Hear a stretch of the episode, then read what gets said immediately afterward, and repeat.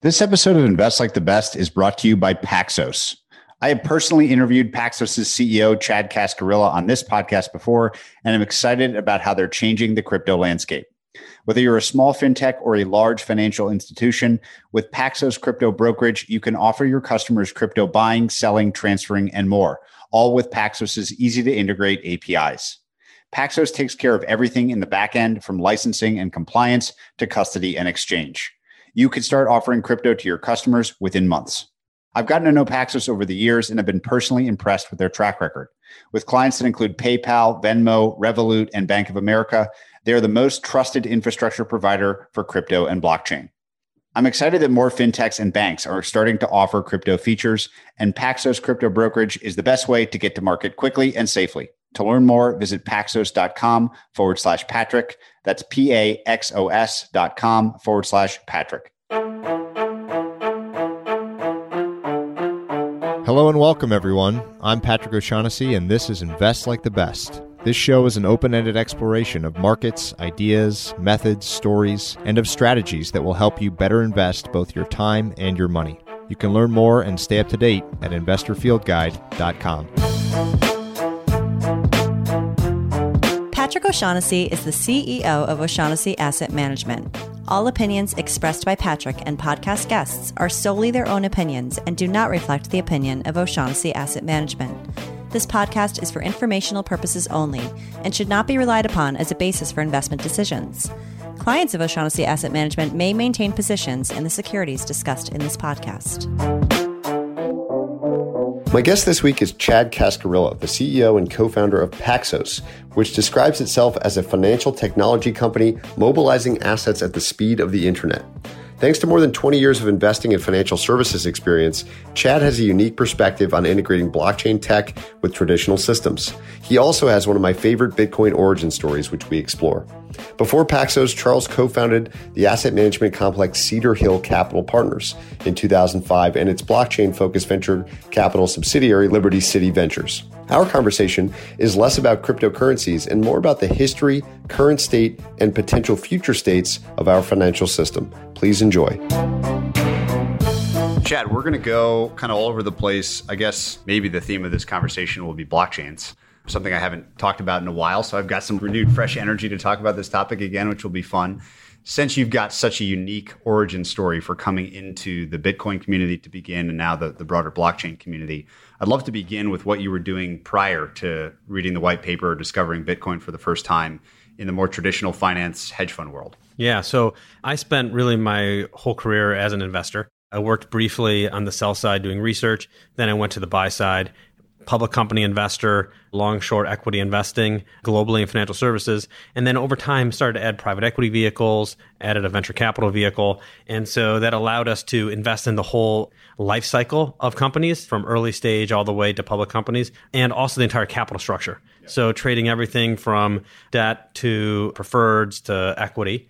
And so you really got to see and understand financial services in a deep way and there were a number of trends that I think we did a really good job of catching, and they ended up being very relevant to blockchain. The first was this big change in market structure, which was the move from exchanges as not for profit and floor based institutions to being electronic and for profit. So we are investing around the world in seats and shares in the US and elsewhere. And another really important trend that we caught was subprime and really commercial real estate as well, and how that began to unravel. We also ended up doing, I think, a good job of taking advantage in the crisis of investing in subprime too. So we were involved in both directions.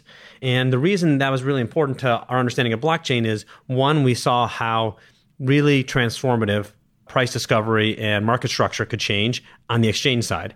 And then, secondly, because of subprime and really the whole financial crisis, running an asset manager at that time, we were able to really understand how the plumbing of the financial system worked, or in the case the crisis didn't work, and in fact exacerbated the crisis. And so when we came across Bitcoin, and this was basically May of 2010, and Bitcoin was only at three or four cents, we were immediately intrigued by it I have to admit, I thought probably it was going to go to zero because I looked at it and thought, oh man, this is probably a penny stock.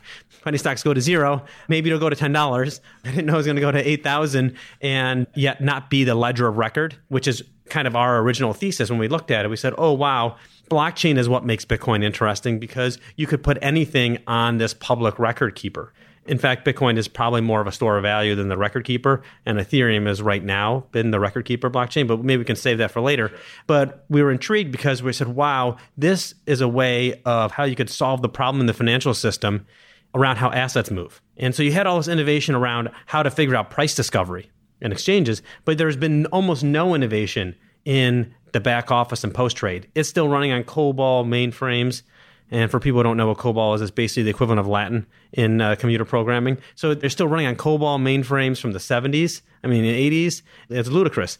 And so you have this possibility with blockchain to now have a decentralized system. And that's what really fascinated us because it could be more resilient. It could be more open and accessible. It could be both cheaper and free up capital. So it could really do everything that the financial system is doing now, but better. And that would be a process to transform things.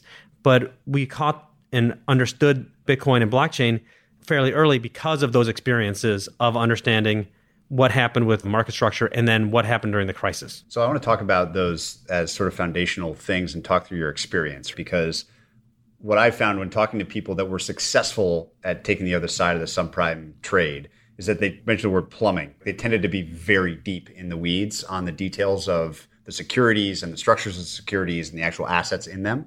So, could you talk us through your experience during that time navigating it as an investor? And you say that you were successful at both identifying, but then also you couldn't just identify, you had to structure a trade, which was hard to do. Just talk through that story in as much detail as you're able to, because I just think it was such a fascinating time in investing history. Yeah, it really was fascinating because the subprime trade, I think everyone knows now, was premised on giving loans that shouldn't have been given for a whole number of different reasons. But even more importantly, it wasn't just that the loan shouldn't be given, but the loans themselves didn't follow like a normal procedure because people were trying to ramp up the loan process and make it go as fast as possible, but it was very antiquated. So the loans themselves were going into securitizations and into trusts incorrectly. And so when you tried to figure out what exactly was in a trust that had supposedly subprime loans in it, you would find out maybe it had something in it, maybe it had nothing, depending on what the legal process was. And when you have a position on where you're short subprime or you're long subprime, the collateral has to be somewhere. And so when the crisis is going on, what is the cause of this crisis? Well, I think there's two causes. The first is you just had an over-levered system, and subprime was the most over-levered part of an over-levered system, and that started to come unglued. And then the second issue was that the way the plumbing worked was not well understood. My analogy is it's like a 19th century sewer system. It looks like it's fine. You have a storm and the streets flood. And that's exactly what was happening with the collateral. And so you would have positions on with counterparties and they would owe collateral to you and you'd be waiting to see if collateral would come into your account and it wouldn't move or it would move slow. You have things called ISDA contracts, which are very long, complicated ways of agreeing to trades that don't trade on an exchange. And it was so slow to move the collateral. And when Lehman failed, what it exposed was no one expected a large dealer could fail. And so all of these over the counter trades that not go on an exchange were in process no one understood that there could be a complete daisy chain where if one person failed, the whole system could end up locking up. And that was included the Fed didn't realize this.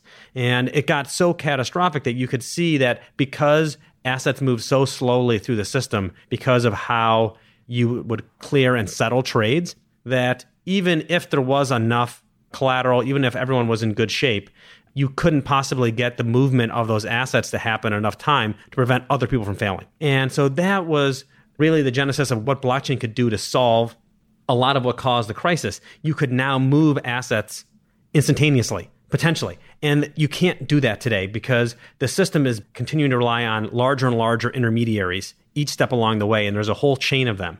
And that hasn't changed because of the crisis. What you've done is add more regulation and more capital You've made the largest intermediaries too big to fail, but you still have fundamentally the same problem of trying to understand where assets went. And that was really clear through this subprime crisis. And then the broader crisis was you could have good positions on, but you didn't know if you were actually making any money because the collateral might not show up on your account. So there were days where we were doing really well. You'd think that you had just made a profit, you had a paper profit, but you didn't know if you had a real profit because the money might not show up because your counterparty might not actually have the money.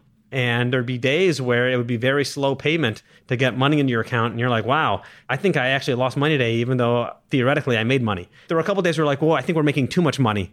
I think that's a bad sign for the system. We're making too much money because of how fast these securities are declining in value. And then, of course, the baby gets thrown out with the bathwater.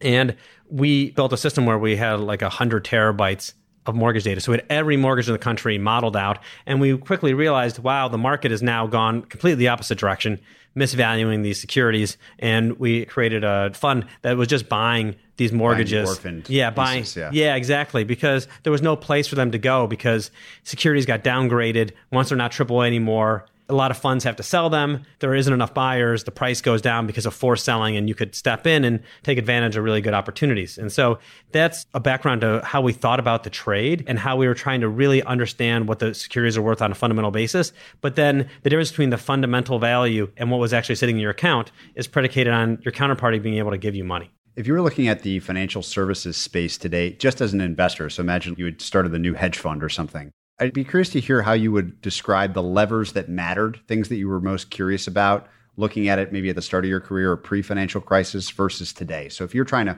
earn a return as a financial services hedge fund investor or something, how do you think that has changed? And things like regulation, how do these play into that space as an opportunity center for earning good investment returns? There's a number of things that have happened since really kind of 99 or 2000 since I was really starting to get involved. The first is you've had a significant change in interest rate levels. At the end of the day, financial services companies are tied to what their interests are able to earn, the net interest margin spread they're able to have. The second thing that's happened is you've had to hold much more capital as general as a financial institution. And so if you're earning less money and you're holding more capital, your returns go down. And what's happened is you maybe had broadly what I would call financial services that was like 30% of the S&P back in like 2000. And now you're looking at it and it's 15%, maybe even a little bit less. So on a relative basis, it's been very hard to be an investor in financial services over the last 20 years. Now there's ups and downs and there's periods when it was good and bad, but on a general basis, financial services now shrunk significantly, at least from a market cap perspective as the S&P. And that's been I think true globally as well. So those headwinds are caused by structural need for more capital, structural decline in interest rates. And then I think the last issue is innovation in financial services is not really being driven by the incumbents. So wherever you've seen it, you've seen innovation in trading. And so you've seen that on the exchange side and certainly been a lot of value created there. You've seen innovation on the payment side, Visa, MasterCard, all kinds of other companies, Venmo, wherever it might be, PayPal. There's been a lot of value created there. There's been innovation that's happened on the loan creation side. P2P lending, Lending Club, and others. So that's where you've seen it. But guess what? None of those happen to be banks or investment banks or even really insurance companies. And so those very large financial institutions still are the main intermediaries that you're relying on. And you've now hit this, I think, the most interesting period for financial services in a very, very long time for, I think, two reasons. The first is you have a closed financial system. Now, maybe not everyone realizes that, because it's so ubiquitous. Like for the everyday person, you might not even think, oh, the system is closed. It just seems like something you can go use. But the reality is, if you don't have enough money to open a bank account, or if you're trying to access your own stocks or whatever it might be, you have to use some kind of intermediary. And so while the system is very big, the biggest network in the world is still a closed network. And so that's the first issue. You have a closed system. The second is that it's based on obviously fiat money and you've had interest rates as they head closer and closer towards zero, you've had more and more debt grow. So the system itself is unstable. So you have an unstable closed system. And so what will happen over the next economic cycle is going to be really, really important. And I think the trend is going to be that's why we created Paxos, is going to be about having an open financial system because you have lower costs, you have network effects. Everything that we've seen over the last 20 or 30 years has been about how you go from closed systems to open systems, whether it was media content, whether it was the way people interact with the retailers. All of this has been about how you get more and more open. And I think financial services has been able to hold off on that because it's so highly regulated. But the benefits to being open are now becoming almost an order of magnitude improvement in cost and capital. And so that shift to an open system and potentially we'll see whether or not that shift is to some type of asset backing that isn't rely on fiat money. I kind of think it's going to be an open system based on fiat money, but that's where the real debate has happened. That's where you talk about like what does something like Bitcoin represent versus what does something like blockchain represent. And so that big change in financial services is going to unleash a completely different way in which the products are delivered. I think you're going to go from financial services to financial products. I want to make sure I understand exactly what you mean by open versus closed. I think I understand. The media examples may be a useful example because everyone will understand kind of what that means that you didn't have to go through bottlenecks of control to get a message out. Let's say you could go direct to consumer or something like this. So just describe in a, in a little bit more detail what open versus closed means to you in a financial services context. So there's a couple different versions of what open could be versus closed. So the way it's closed today is all the money that's not in your pocket, so cash that's not physical, actually sits at the New York Fed. And so it's just a COBOL mainframe that maintains the balances. Only firms that can access that COBOL mainframe are Federal Reserve members. So you go back to first principles what is the banking system? It's actually you can't access money unless you're a commercial bank. And so that means there's maybe a couple thousand Federal Reserve members. Mean, I think it's 3,000 or something, whatever it is, 4,000 members, banks, and that's it. They're the ones that can access it. And so effectively, banks are middleware between you and the Federal Reserve. And they're not the most efficient middleware. I think maybe there's less than 10 banks that have APIs. So they're not very modern middleware. And partly that's what Visa and MasterCard are able to do is the banks aren't very efficient at talking to each other and neither is the Federal Reserve. So you have Visa, MasterCard and other payment networks that basically sit on top of the banks moving money around. But fundamentally at the end of the day, it's just a database that holds dollars. Why is there so much cost to move these around? Why can it only move nine to five? Why does it take days to move it internationally? It's held up at each stop along the way. There's inefficient steps. And so that's one example of how it's closed. The other is all the stocks and bonds in the US that trade all sit at the DTC, which is the depository trust company. And so there they all sit on exactly same thing, a COBOL mainframe. And you have to be a DTC member, by the way, of which we are. And there's maybe a couple hundred firms that can access the DTC ledger where all the stocks and bonds sit. You can't go hold your own stocks unless it's a private company. You want to go get your shares of IBM, you have to go do it through a broker. So it's a closed system. You can't actually interact with the, the ledger thing. With the end thing. By the way, it completely made sense to have a closed system. I think you look at go back to the Federal Reserve System, you look at why it's set up this way.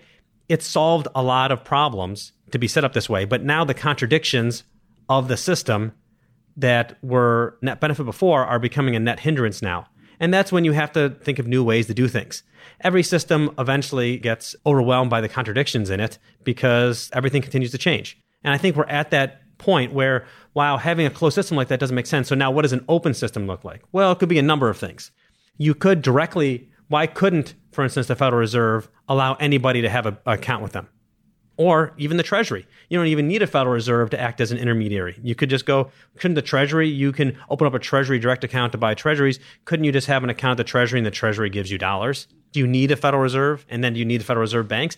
I don't know. Those are questions. I think Governor Brainard just gave a speech on this last week talking about, oh, maybe there are different ways to intermediate dollars than to go through the current system, but kind of left it all open. I think you could do something quite radical. That would be called open banking. Anyone could have an account at the Fed or directly at the Treasury, and you would change the nature of what the Federal Reserve looks like. Maybe they don't need to be issuing money anymore. Maybe the Treasury does, and the Fed just acts as oversight or acts as a bank. It could be privatized. Another possibility is you don't necessarily need to be using banks as your intermediary. People are kind of doing that now with Venmo and others, where you can change the need for money to just move from commercial bank to commercial bank. Someone else could have an account, another institution could have an account at the Federal Reserve. Maybe it's not a person, individual consumer, but it could be a business they have an account at the Federal Reserve and you just interact directly with them and they're not a bank. And so there's all kinds of interesting ways you could create an open system and then you could get to something that's truly radical. And I don't think that is what would happen, but the way banking used to work before is gold was a ledger. And so gold could be a ledger or you could say Bitcoin is the ledger. And what does that mean? Well, what do you mean when gold's a ledger? Well, I mean, you hold the gold, you can prove that you own the value And as you hold the Bitcoin, you can say, I hold the value. You don't need anybody else to maintain the ledger, not the Federal Reserve, not anyone else. And anybody could participate in that ledger by virtue of holding it. So now you can now have an open system and the unit of count is open. Now that starts to get really different than what we're used to, though that's historically how the world has worked. Right. Up until 100 years ago or something. You could argue. Until 1971 or something. Yeah, 1971. It depends on, yeah, you could pick some time or Bretton Woods or whatever it was, but 44, it's not that long ago. And the reason that might happen, by the way, is not because I think people would just want an open system. I think it's because the closed one might not work anymore.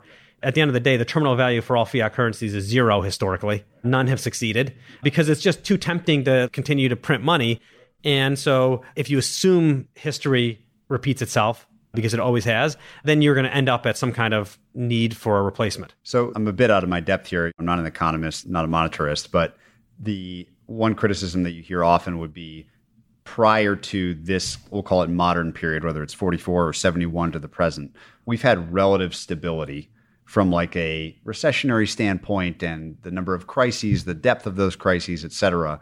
And there's this notion of like a lender of last resort that people always talk about as being an important function of maybe more centralized control. How do you think about that in these open systems? So the fact that there has indeed been fewer and shallower crises in this kind of modern fiat, even with inflation, this modern fiat system relative to, say, a gold standard where crises were common? I mean, everything's a double edged sword here. And so, I mean, part this is like a societal choice. If you look at the average growth rate since the financial crisis, it's easily the lowest growth rate over any 10 year period. So even when you had more recessions, you had a higher average growth rate. And our productivity rate, there's other contributing factors that's not just the monetary system, by the way, but the total factor productivity is easily the lowest it's ever been. And so I think there are some crucial things going on. The first is the level of debt to GDP has never been this high before. So in effect, what is debt? Debt is a decision to spend today rather than tomorrow. And so you've made a time preference choice. And if you continue to accumulate more debt than the economy is growing, which is what we've been doing globally, you're inherently making a time based decision that's now out of whack. Why is it out of whack? It's out of whack because the interest rate is incentivizing you to spend today versus tomorrow. So maybe what we've done is defer recessions by pulling forward spending from the future and you hit a point of no return, which appears that we're at, where you can't allow the debt to get paid down because the economy would slow too much. And so you're going to keep spending forward as much as you can, and you're going to reach the end conclusion of that. And we're going to have a real tough day because you've been essentially waking up every morning, and instead of having the hangover, you keep drinking more. And I think that's what the debt represents. And I can tell you there's a lot of firsts that we've now had happen that have never happened before. I mean, never. So the first is we've never had debt to GDP globally, which is now like approaching 300% debt to GDP. Completely crazy number.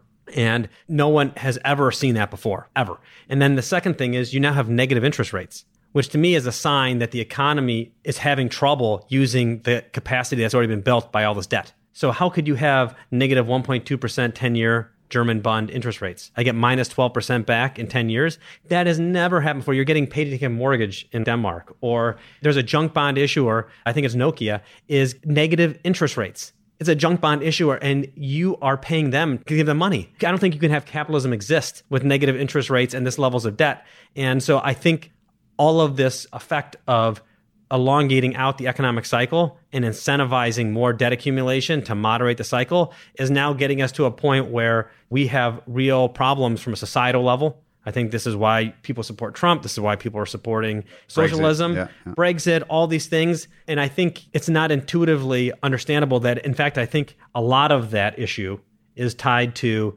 the way we've created the financial system and how it allocates the capital. And so I don't know what the per se solution is, but it's an unbelievably interesting time. I'm not sure that it's the best time to be a financial services investor, or we'll see what exactly happens to how society tries to work this out. It's not a set of easy choices here, but it's going to be unbelievably fascinating to see because I think the choice of the financial system, the fact that it's closed, and the fact that it's based on fiat money has allowed us to moderate the cycle, but the costs have not come due yet. And they're going to come due in a way like we've never seen before. How does that manifest? Like we've never seen before would make people think of maybe the financial crisis. We had never seen something specifically like that before. And it was obviously massively painful. And I think people are always, to me, this feels like in a really weird market because we're so close to all time highs. Nobody I know is positive or constructive. It seems like the contrarian view would be to be really bullish. That's maybe just the bubble I'm in or who I'm surrounded by. But it does strike me as this weird combination of pretty expensive stuff, assets are expensive, and volatility is still not crazy, but you've got all these big problems. So, how do you think that might manifest in the world? What could or might precipitate an unwinding of 300% global jet to GDP? I think there's really three choices. One is you could have some kind of debt jubilee deflation where everyone's like, you know what, we got to figure out a way to crunch this debt. And that's one choice. The second one is, I think, inflation, which is probably the way you go because it's the one that the least amount of people understand. And that's what we've been doing since the crisis. So our solution to the crisis was let's build up a lot more government debt and just keep doing that. And then I think the third choice, socialism, which is also a possibility, which is basically let's figure out a way to kind of stabilize the system. You put a lot of regulation in place. Let's kind of like grind everything a bit to a halt. And we'll just sit here and figure out if we can grow our way out of this or find some other way out. And uh, I think those are really kind of the three options that exist. I don't know exactly which one we're going to go down. I suspect it's probably inflation because the system has a lot of antibodies against going full socialist and it has a lot of antibodies against creating big time deflation. The problem with inflation, which is why maybe you're right, the contrarian viewpoint is to be bullish here, is because they can't stop printing. The Federal Reserve just started doing QE last week, and it looks like it's going to be $500 billion, half a trillion dollars of QE. They're not calling it QE for a variety of reasons, the system can't function without more money printing to keep the thing going. And so the Fed's not going to basically allow deflation to happen.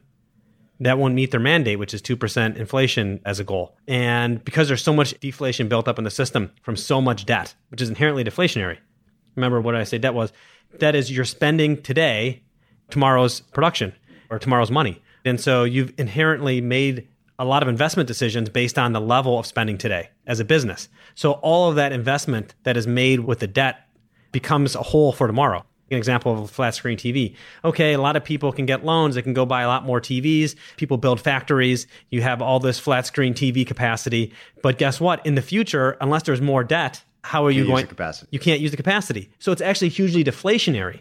And that's what's maybe not understood. All this debt kept the system going but it's built up an enormous amount of deflation. That's what I think negative interest rates show. All this money printing is just to kind of hold things together because there's so much deflation.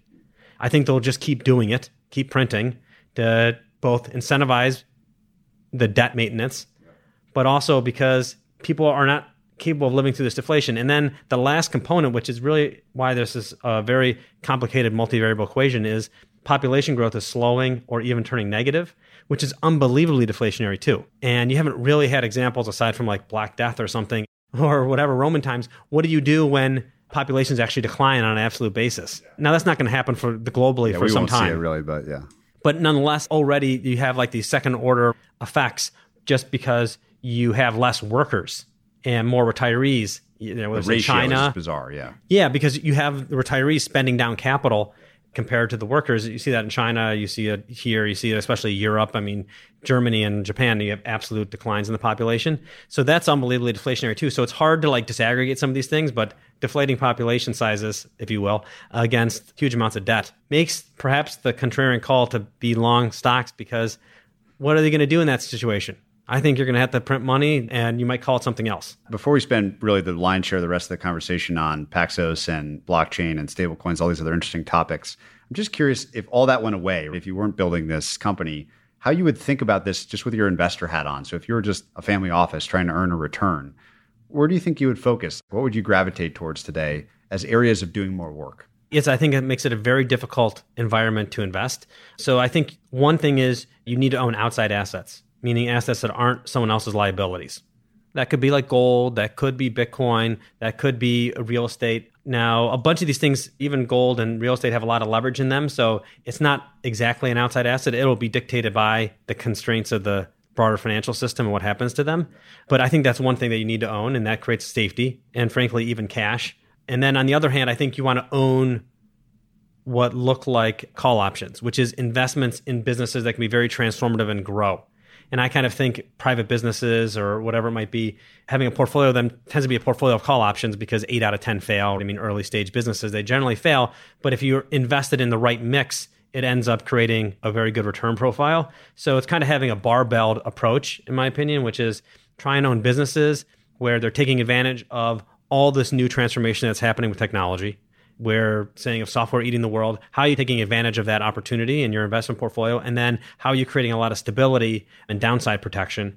And then I think kind of the broader markets are, it's hard to be too excited about it. You have 1.7% interest rates or 1. Point, whatever it is, 6% on the 10 year yeah, the 10 year probably goes to zero if they just keep printing money. And so you'll make some money there and stocks can go up, but it's hard to understand that risk reward versus I think being on a more barbelled approach. But clearly the best thing you could be invested in was 10 years in S&P over the last yeah. since the crisis. So I mean, you don't have a lot of great options. And I think that's part of the outcome of the fact that you're compressing returns by dropping interest rates and printing money. Yeah, it's been a fascinating period where I don't think anyone would have guessed that was the portfolio to build. Yeah. Gone straight up, with no volatility. Yeah, exactly, with no vol. You've had one of the more interesting, I always love Bitcoin origin stories, and yours is maybe one of my favorites. So I'd love to just tell the audience how you first came across it and the way in which you began to interact with it here in New York City. Yeah, so we are mentioning a little bit how we came through the financial crisis, and then it was May of 2010, came across Bitcoin, and it was just three or four cents at the time. And like I mentioned before, I thought it was just going to probably go to zero. How did you come across it? So there's a newsletter, Elliott Wave. Yeah, yeah. And so Robert Prechter had a newsletter, and I think it was the May issue of 2010. And I remember the back of the issue was about Bitcoin. And it's always colorful to read the Elliott Wave theorists, but it's outside the mainstream. And so I guess it wouldn't be surprising that they would point out Bitcoin. So on the back of it, there was this maybe three quarters of a page write up about Bitcoin and how it was really interesting. And I remember giving it to my business partner, and we're like, wow, this is kind of cool. I guess we'll just put some Bitcoin clients on some of the computers that we have and see what it's like and we were like 20 or 25% of the mining capacity at the time because there was nobody there was nobody doing it. I mean, these are just CPU based client miners. Just in like an office building. Just in an office. And so, yeah, we were subleasing office space and electricity was included in part of the rent and we were just like, "All right, let's just let's have some fun with it." And we eventually upgraded to some GPUs and some other more sophisticated mining tools. And this is at like 3 cents. This was at 3 cents. Yeah, so I can tell you I remember being at 99 cents ago I go, "I just don't think we should be involved anymore. What's the risk reward here? 0 or $10?" It's probably priced about right at 99 cents. Now, obviously that wasn't right, but we're having a lot of fun with it. But there was based on a premise, which I kind of mentioned before, which is that blockchain, which is really the ledger for Bitcoin. public ledger, yeah. Yeah, it's a public ledger for Bitcoin, could be used for all kinds of different types of assets. And I still think that holds. But when I was trying to think of what could get you from three cents to 8,000, I thought it would be you're going to need to use this ledger for all kinds of things, not just as a store of value. That was just one use case of it. Now, that's not to, by the way, take away from the store of value premise of Bitcoin. That's just clearly what has taken hold. And there's other blockchains now that you would use as the ledger of record for a lot of good reasons, by the way. But when you're at three cents, and I'm not a technologist, I not say I could understand all the deep algorithms that are used to keep uh, the, the blockchain, yeah, cryptography, all this stuff. I mean, I understand it, but not at a, just a level to be dangerous. It wasn't really well understood that you could even disaggregate like something like Bitcoin from the blockchain and how you could create other blockchains in all kinds of different ways. It sounds like you've always had a very measured view of this, maybe even characterized by being skeptical of it being worth what you own it at and not a philosophical acolyte of the white paper and all these other things. So sort of in contrast to some of the other large early investors in Bitcoin. One of the things I'm always fascinated by is the psychology of holding an asset like that through the kind of volatility that it's experienced. So to get from three cents to 8,000 has required absolute face ripping destruction. I don't know how many times, but a lot. So just talk me through how you felt emotionally during those periods of time and maybe ultimately why you think you were able to hold on to an asset through that run. Well, I think a couple things. Definitely unbelievable gut wrenching moves all the time. And I think there was a couple things you could look at fundamentally. One was how much was the network being used? So even while you had severe price pullbacks, you could understand if the fundamentals are still trending in the right direction. And that's what could give you Just some conviction. Usage, yeah. usage of it, how much unspent outputs are there, which is a way of tracking how much is going through the network, how much trading volume is happening. There's a lot of different kind of vital signs. And the vital signs, they would pull back a little bit, but they would then continue to grow. And so that could give you conviction and while I would say my initial viewpoint of the Bitcoin blockchain was, hey, you can use this to put other assets on it. That's what makes this interesting. Over time, I certainly believe this now, it has a reasonable chance to be a store of value in the way that gold is. I don't know if that'll happen. I think even if you talk to some of the most diehard people, they'll say we're not sure either. But there, I think there are good reasons why that could happen. And in some ways, every day that Bitcoin exists and doesn't go to zero, doesn't have something catastrophic happen, is a day it should go up. I think of it as a very high discount rate. And so I don't know exactly what the right trend line is because it gyrates so much, but every day that asset is unwinding the very high discount rate and it should go higher. And so it's now been what 10 years. In another 10 years, let's just pretend that happened. It'll be 20 years while Bitcoin's existed. Something hasn't gone wrong. Now that's a long time from now. You could look at anyone who's 20 or 25 years old. They don't even know a world that doesn't include Bitcoin. Just imagine what does that mean the price would be like. And there's different ways of trying to figure that out. Now, the downside is Bitcoin is still relatively young, even at 10 years. It's still very highly technical. The code it still has a lot of development that needs to be done in it. You talk to a lot of the core developers, they'll say it's still in a beta phase. Something along, could come along that's even better as a store of value than Bitcoin. So that means it's not guaranteed that it will go up. But I think probabilistically, even at 8,000, wow, this really makes a lot of sense. And it has kind of such a pro cyclical asset. At 15,000, it probably has a better chance of succeeding yeah. than 8,000. It's like its risk adjusted return gets higher. Yeah, it, it, gets rises. better. that's right. It's very unusual. The higher the price goes, because I mean, lower the risk. Yeah. Yeah, lower the risk. And that's why you could call it a bubble. Yeah, it sounds That's why I understand. Say, but... Yeah, like, I understand why people can call it a bubble because it has those characteristics of a bubble as a result of that dynamic. But I always tell people money is a bubble that never pops. And I'm not necessarily saying that Bitcoin is money, but it's a store of value. Like, I mean, why does gold have $8 trillion of value to it? Only because we say it does. It's just a ledger it's an open ledger and it's not money. I mean, we call it money, and I can understand why people believe that, but really, at the end of the day, it's just a ledger. It's such a very good ledger that we've given it $8 trillion of imputable value. And it's probably still a better ledger than Bitcoin because Bitcoin is still new. But you could argue that something that is natively digital, maybe that's a better ledger over time than gold. And that's the bull case, I think, for Bitcoin. And if you ended up with a financial system that was both open and wanted an open ledger of record, you could use gold, you could use Bitcoin. That's the bull case. When I hear people talk about where could Bitcoin go, what they're talking about is you end up with an open system based on an open ledger. And that could be backed by Bitcoin or it could be backed by gold. I always love that. If you're comfortable sharing the idea that I think it's Nassim Taleb, don't tell me what you think, tell me what's in your portfolio. So you mentioned at the beginning this barbell idea of sort of open assets or what was the term you used? Outside assets. So, how do you think about your own allocation to obviously a large Bitcoin holder, but how do you think about other things like gold, like real estate, as part of satisfying that one left side of the barbell? Yeah, I mean, I would say on the one hand, I guess you'd call it maybe you call it conservative, which is cash, commodities, and other real assets, and then on the other, what I would call a heavy exposure to emerging businesses, and then a very small allocation to effectively publicly traded assets because those just seem like they're the most fairly priced. And so that's the way I try to construct it, which is have what I think is like mispriced call options or mispriced put options, so to speak. And then uh, kind of the middle part of the portfolio seems really fairly valued now. So I don't know how you get too many mispriced public securities. Yeah. Maybe to ask a slightly different way, something like gold, which I want to move towards now, such an interesting history. And, and obviously, Paxos has a lot to do with the world of gold. So do you own gold? Do you think that that's yes. something you do? So yes. In a meaningful proportion relative to something like Bitcoin. I do. And we can talk a little bit about one of the products we created, which is related to gold. I mean, I think that gold is held a store of value for a long time. It's not a cash producing asset. Depending on how exactly you hold it, it may even cost you, cost to carry. End of the day, you go back over a long period of time, it's been able to hold its store of value. And what's it holding against? It's holding it against money on a real basis. So if you're like, I really want to be conservative, you could hold cash or you could hold gold. And I kind of look at gold as a more safe version of cash, especially as you have interest rates that are effectively at zero.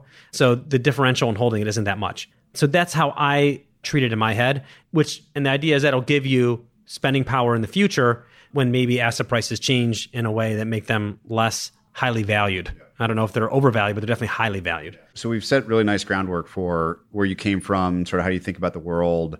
And now into this, I want to breathe the story of Paxos. So you've got kind of unique perspective in that you have long history with the blockchain community, having played with it earlier, just about as early as anybody, and been an investor there, but also a fairly traditional financial approach as an investor to this space.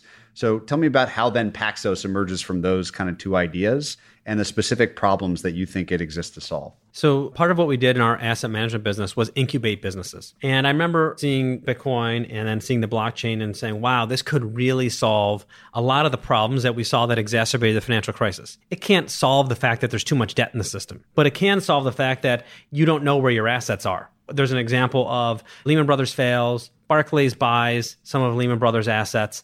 And to this day, and this was even a couple years ago, only like one or two years ago, there are assets that people hold at Barclays. They think they have like a Sallie Mae bond, but they don't. They don't know where the bond is, which is kind of crazy because all the bonds are sitting at the DTC, but yet they don't know where the exact bonds are. And so, what could blockchain solve? Well, how, where the assets are, who owns what when. That's what I think blockchains can really help in the financial system.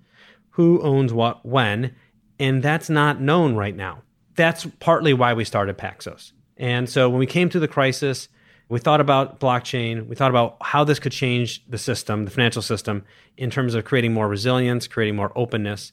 And our viewpoint was you could create modern financial market infrastructure, financial market infrastructure for an open financial system.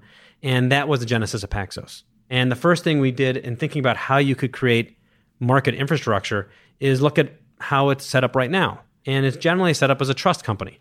And a lot of people aren't familiar with the trust and trust companies, but they're basically like a bank except safer. And the reason it's safer is when you give money to a bank, this is sometimes abstracted away for people. When you give money to a bank, you're actually making a loan to a bank. And they go out and make other loans and they make a spread and you have FDIC insurance, so you're kind of safe. But at the end of the day, you're a creditor to the bank. With a trust company, it's slightly different. You give money to the trust company, they hold it segregated in your name, bankruptcy proof, bankruptcy remote. And so it's a completely different type of way of holding people's money and assets. And the reason infrastructure is set up that way is because it's meant to be something that you can rely on and it's not risk taking with your collateral and your assets. And so we went and created a trust company. We were the first company to do this in the blockchain and crypto space. This is May of 2015. We were approved by the New York Department of Financial Services. Ben Lawsky was the superintendent. So that was a big day for us. I think it was a big day for the space. And it allowed us to start the journey of creating financial market infrastructure. And to me, that is a world where assets migrate from a centralized place of them being held. Maybe a paper database, it might be a COBOL mainframe, onto the blockchain world. So there's $600 trillion of assets in the world. That's the big number right now. And I think what happens is over the next 20 years, maybe, I don't know, 25 years, you have $600 trillion of assets that move onto a blockchain, and that completely transforms how they move, who's able to interact with them, and the types of solutions you can create. It lowers the risk, it increases the ability for anybody to be able to be part of the financial system, it frees up capital, and that is a different way of building a system, and that's going to be the new system. That's going to be the new way people are able to use the financial markets.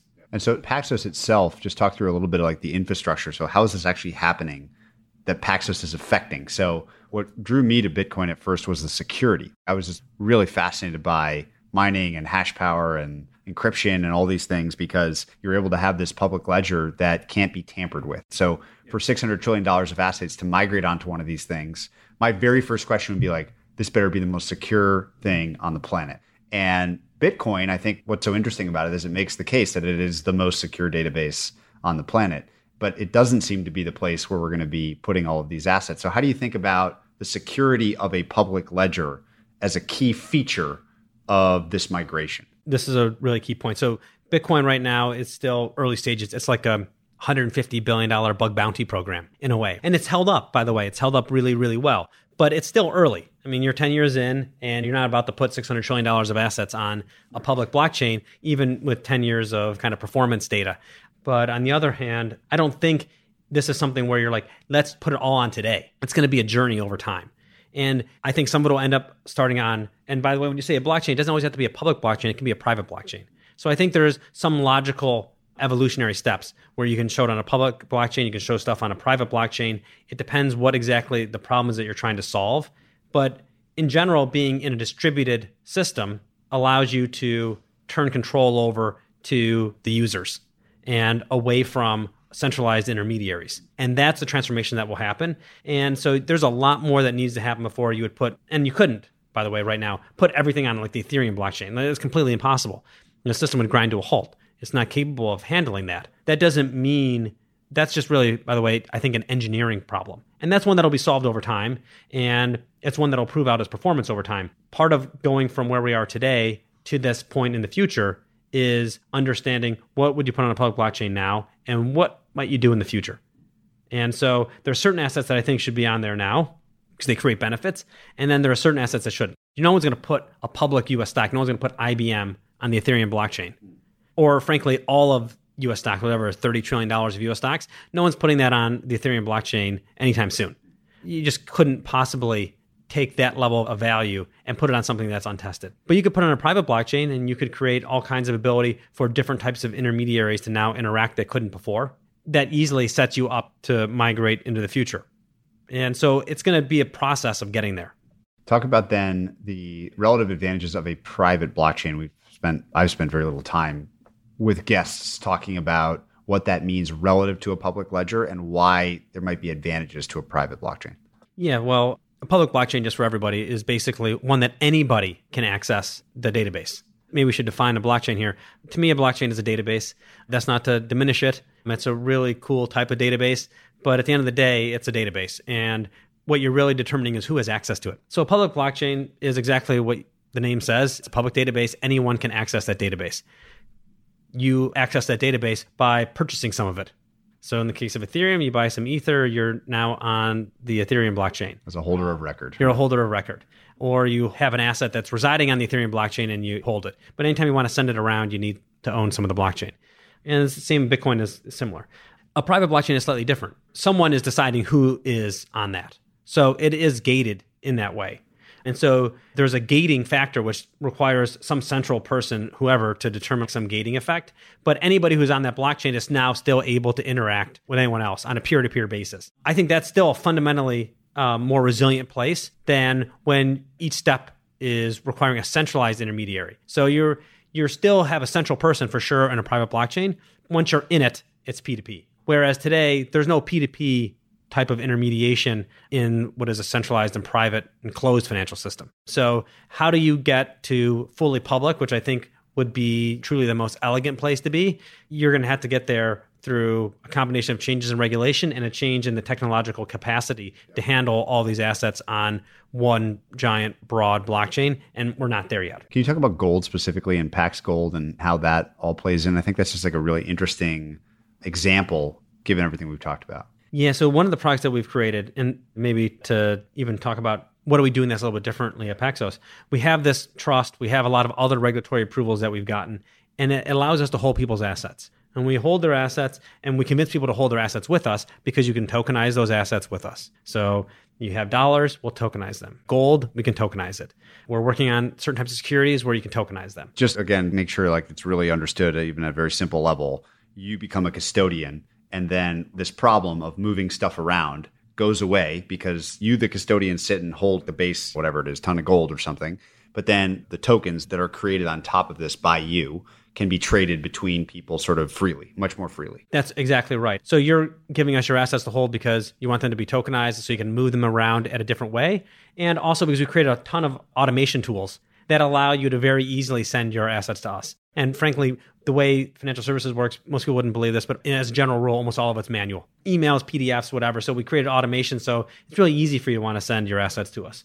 And so let's talk about gold here. So you send me $1,500. And what I do is give you one gold ounce that's been tokenized. And tokenized means that it's on the Ethereum blockchain, which is a public blockchain. And I think a public blockchain is the right type of blockchain, not a private blockchain for gold, because gold is already a public asset. It's a public ledger, you wouldn't want to stick it on a private one. I think you lose part of the whole point of the value is that it's yours. And so you send $1,500 to me, I send you a tokenized ounce. That tokenized ounce relates to an ounce that's sitting in a Brinks vault in London, and it relates to the serial number of the bar. So you have actual beneficial ownership of a gold bar in London. And you can now take that gold ounce and you can send it to anybody. You can send it to your dad, you can send it to me, or anyone else anywhere in the world. So the beauty of this is it's sendable 24 hours a day, seven days a week. instantaneously, Settles right away. settles immediately, and the fees are very low. You're selling it for a couple cents. I mean, what's the problem with gold? And by the way, this is probably the problem for almost all commodities is there's a fundamental contradiction. You either own the underlying real asset or you have something that's highly tradable and it's a synthetic. So let's talk about gold more specifically then. You either are trading the future or a gold ETF. That's not really gold, synthetic gold. Or you have the gold bar and it's in your backyard. Guess what? You want to go sell a little bit of it. You want to dig it up out of the ground or take it out of some safety deposit box. Someone doesn't just buy it from you. They got to test it. They might melt it. Depends on how much it is. It's not obvious that that is still gold. And so you don't have this capacity to have something that's highly tradable, but also easily divisible and fungible and be the real thing. What are the ways in which the say like a futures contract or an ETF are insufficient? In what scenarios would that be not a way that you wanted to own something like gold? Well, I mean, it also depends on well, we could think of a number. Let's talk about it from a number of different perspectives. If you really want downside protection because you think financial markets are going to have a problem, and that's why you want to own gold, well, you don't want to own gold that's a financial product because the It's markets aren't to the working. Financial system, yeah. Yeah, exactly. Now let's take away that's one real tail risk reason people own gold. But there's other issues too with owning kind of financialized gold. It's only tradable on that exchange. The futures contract is only tradable on the futures markets. And the gold ETF is only tradable on the stock exchange that it's listed on. So that means you might only be available to trade seven hours a day when the market's open. And if you want to turn it into real gold, you can't do that unless you're a really large institution with an ETF or you are a really large institution with the futures where you hold enough and you can get delivery. So you don't actually really get access if you're an average person or even moderately sized institutions to the underlying gold of those products and you're trapped on those particular markets. They do have a lot of liquidity, but it's not the real underlying asset. And if you want to transfer your ownership to some other place, you can't really transfer. You'd have to basically sell it, turn it into cash, and then send them cash, and they have to go buy gold somewhere else. So there's no way to now be able to move gold around. You're just getting exposure to the price, which is okay, but there's limitations. And on top of that, you have fees, you have to trade, there's costs. So if you looked at, for example, Pax Gold here, there's no custody fee. So you can hold it with us. We don't charge you at all for storage. You have to pay to get it converted into a token. But now, once it's a token, it's yours. You can move it around to anybody in the world. Again, 24 hours, seven days a week, immediately. That's just a completely different situation. And it's listed on a variety of different types of exchanges where you can trade it. They're all crypto exchanges. You can trade in any size. You want to buy fractions of a gold ounce and it still relates to the bar. You want to own multiple ounces, hundreds of ounces, you can do that too. And if you want to withdraw the gold bar, you can do that. So you can actually get ownership of the real underlying asset. So not only do you have it legally through beneficial ownership, you can also redeem it for the gold bar. So that's what makes blockchain so interesting for gold, but also commodities in general, is you're able to now take real ownership of the underlying asset, make it fungible, which means one ounce you hold and one ounce I hold are equal. It's completely divisible down to eight decimal places if you wanted to but you have this ownership. You can put a lien on it. You can get a loan against it. Really changes the way it's used. And part of, I think, the problem with gold and the reason it stopped being part of the monetary system is that it really, and there's probably a number of them, but I think one important one is that it wasn't able to keep up with the times. Physical metal sitting in a vault could not be mobilized as inefficiently as the financial system works now. Gold is absolutely far more inefficient. You're going to fly pallets around, or you know what I mean? What are you going to do when you need to move large amounts of gold because there's uh, balances that need to move in big transactions? It just wasn't going to work. But now it could start to work again in that way. We'll see if that's the case. But I think at the very least, this is a better way of owning it if you're just trying to own an outside asset, let alone if it could now become something that the system begins to use as the actual ledger. Can you talk about a stable coin as well, sort of in the same idea where a PAX is sort of like a digital dollar and kind of what that means and why that's interesting to people, why people should care? Yeah, well, if you look at the way the financial system works today, it's based on dollars. I think 80% of transactions have the dollar on one side of it. So it's ubiquitously that people are using the dollar. Part of the problem with using dollars is that they can generally only move nine to five, five days a week. It takes days for them to move on international wires. It's costly. And so if you really want a financial system that can be real time, you need to have money move in real time. And where you've seen this most explicitly is in traditional crypto trading because those assets are moving in real time. Bitcoin moves 24 hours a day, seven days a week. But how inefficient is that? I can send you crypto instantaneously. But if you want to send me dollars for that transaction, it could be days. know when it's going to show up. Who goes first? I remember early on when I was kind of playing around with Bitcoin that that was the thing for me that was so interesting that it was actually our friend Bill yeah. who just said, okay, like now you have this and it's there and you could go redeem it and now send it back to me and route it through someone in Europe or do some crazy stuff with it. It just feels, the feel of it is so interesting. And I think that's sort of what the stablecoin idea is channeling the same thing. It is. It's similar to the gold product in that you send me $1,000. I take that $1,000. It's either FDIC insured or I put it in T bills as Paxos, put in T bills. I send you $1,000 on the blockchain. You can now send it to anybody in the world. Importantly, anybody who has an Ethereum wallet address. They don't even need to have an account with Paxos. So that means unbanked people can now have access to dollars. That's really kind of cool. Anybody with an Ethereum wallet has equivalent of a bank account. This is great for unbanked people, but it's also just it has much higher utility when it's on the blockchain. Now, what is important is the network effects. So there's only so many people who are using blockchain cash that will grow over time. And so as that happens, it will grow outside of just the crypto world to be used in payments and FX and remittances. But things happen over time. There's adoption curves. The key part of the adoption curve right now for dollars that put on a blockchain are for crypto trading because those assets are already trading at that speed. As more and more assets end up on a blockchain, talked about this concept of $600 trillion of assets on a blockchain, public or private over time. You need to have all those dollars need to be on.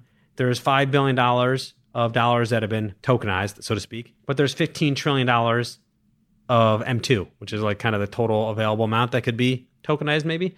That's a huge difference over time. How do you get from 5 billion to 15 trillion? It's not going to be because of just crypto trading. It's going to be because assets are on chains and able to be moved and need the cash to move against it. And so we're agnostic really to people want to use gold, people want to use Bitcoin, do people want to use dollars. We're trying to create a financial market infrastructure that allows assets to now be tokenized and be on a blockchain. You're a plumbing and a Rails company. That's right. And I think it's a crucial way we're trying to build a business because that doesn't exist right now in the blockchain world, in the crypto world. How can you create an open financial system without the infrastructure that is in place to facilitate an open financial system? And that's what I think we're trying to really do differently and what should hopefully enable this world to be able to exist because it can't grow up from where it is now. Where it is now is $200 billion of crypto market cap. How do you grow up to a point where you're really changing the way everyone's lives are? I mean, that's the real promise is that you can have a completely different system. But you're not going to get there without having highly reliable, institutional grade infrastructure that people can build businesses and solutions and products on. What is the most interesting challenge that you guys are facing right now? What problem are you deep in learning, trying to solve something? I think absolutely it's trying to turn securities into tokenized assets. That doesn't mean necessarily on a public blockchain, though there are private securities that are trying to do that, but also taking public securities and putting them on a blockchain. And the reason it's so interesting, but also so complicated, is there's so much more regulation. And it's understandable why there's so much more regulation because you're talking about $100 trillion plus of assets are kind of publicly tradable securities, even more. That's really, really exciting. It's really interesting. It's a big market. And then the other one is real estate. And everyone spends a lot of time thinking about how could you tokenize real estate? Could that remove the liquidity problem in real estate? And I think there's two problems in real estate. One is there's a process problem with lots of different middlemen involved because you have old paper databases, if you will. High transaction costs. Yeah, high transaction costs, title insurance, whatever it is. But it's also trying to change the liquidity in real estate. I think that takes time because we have illiquid small cap stocks now. I think real estate is like an illiquid small cap stock. You can improve liquidity, but is it enough? I think you have to solve the process problems in real estate. So those are the two really big asset classes real estate and public securities. And I actually think public securities is more difficult to solve from a regulatory standpoint. And I think real estate is probably more difficult to solve because of the process problems. What else in the cryptocurrency world do you think people should be paying attention to now, or even for people that are new to this space. So we've been through this kind of quiet period now for, I don't know, I guess two years. And you just hear way less about it. But during that period of time, sort of like that chart you mentioned earlier about You can look at the price or you can look at some of the quote unquote fundamentals of usage or other things. So, where do you think people should focus or think about or learn right now? Well, I think yes, this quiet period I think was a nice way to Nice say way to it. say nice way to say it, uh, the Bitcoin winter here or the crypto winter. Now I've lived through like I think this is the Five or fourth six one. of them, yeah. yeah, I'm, uh, exact- I don't even remember how many. And usually they were always called the Bitcoin winter. This is a crypto winter because things have changed so much. I think you had all these altcoins that were created, and what's been interesting to watch is Bitcoin predominance. And so It's very high right now. it's now highest. So to define what that is for everyone, what percentage of the $200 billion of crypto market cap is related to Bitcoin? And so it's like 67%, or I don't know how you calculate it, depends everyone different ways, 69%. But the low was 25 or 30%. And so it's literally since January of 2018 till today, you've gone from 25 or 30% to almost 70%. The result of that is essentially Bitcoin has gone up, but all these other assets have really gone down a lot. I think that was a really necessary and healthy thing, to be honest with you, because you had a million different protocols get created. And at the end of the day, Bitcoin actually pushed through that. So to me, that's a really interesting sign about Bitcoin. You had all these other things get funded, all these other possibilities get created, but really nothing has shown itself to have a combination of qualities that makes it better than Bitcoin. Maybe there might be better in any individual sense, but it really got tested. I mean, you had Bitcoin Cash, Bitcoin Gold, Bitcoin SV. You had all kinds of other new things get created and pushed out. And so I think that's like a really important trend is how much Bitcoin dominance has gone up. And you can see this. There's a great fundamental metric. If you go to uh, CoinDesk and you can go to the research section and it'll show you social engagement, code commits, trading of every altcoin relative to Bitcoin. And it's amazing how small everyone is compared to it. You mentioned infrastructure earlier, so I'm always interested in these bubbles that we see through history, a lot of which invite a lot of new capital into a space and it ends up being too much and the financial return stinks. But you lay rails or you lay canals or you lay fiber or X. And then society, there's like consumer surplus in it. There's a benefit to society because of these new rails due to a lot of speculative investment.